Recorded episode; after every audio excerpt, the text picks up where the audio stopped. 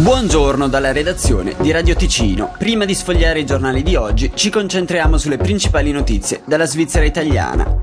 In primo piano il caso dell'ex funzionario del DSS giudicato colpevole di coazione sessuale e violenza nel 2021 e che è stato al centro dei lavori del Gran Consiglio della giornata di ieri. In Parlamento per tutto il pomeriggio si è discusso del rapporto finale della Commissione della gestione della finanza in merito all'audit esterno.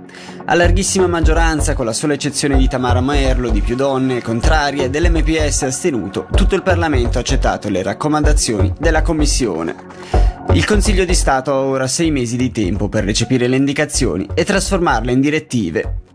Andiamo a Locarno perché la decisione sul dopo Locarno Nice è attesa martedì prossimo.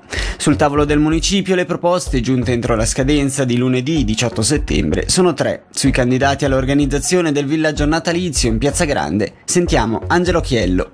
Quella già nota, denominata Locarno Magica, è legata agli esercenti di Piazza Grande. Le altre due sono state presentate da un gruppo di noti imprenditori attivi nel Locarnese che vorrebbero unire le forze e anche le competenze data l'esperienza nel settore.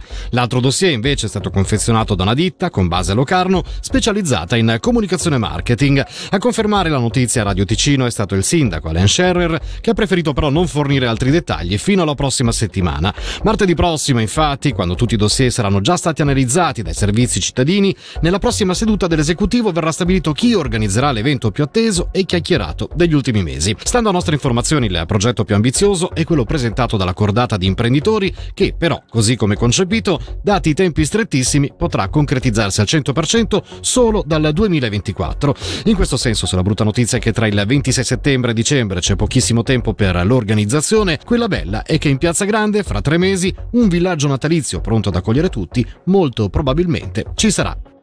E restiamo a Locarno perché il municipio ha predisposto quale misura urgente la posa di una nuova isolazione per evitare che altra acqua possa penetrare nel palazzetto in caso di forti precipitazioni. Lo riporta il CDT. I lavori dovrebbero protrarsi per un periodo di due o tre settimane con un costo preventivato di poco inferiore ai 300.000 franchi. E adesso parliamo di hockey perché l'Hockey Club Lugano si è imposto in casa per 4-2 contro la Joie firmando quindi la sua prima vittoria casalinga stagionale.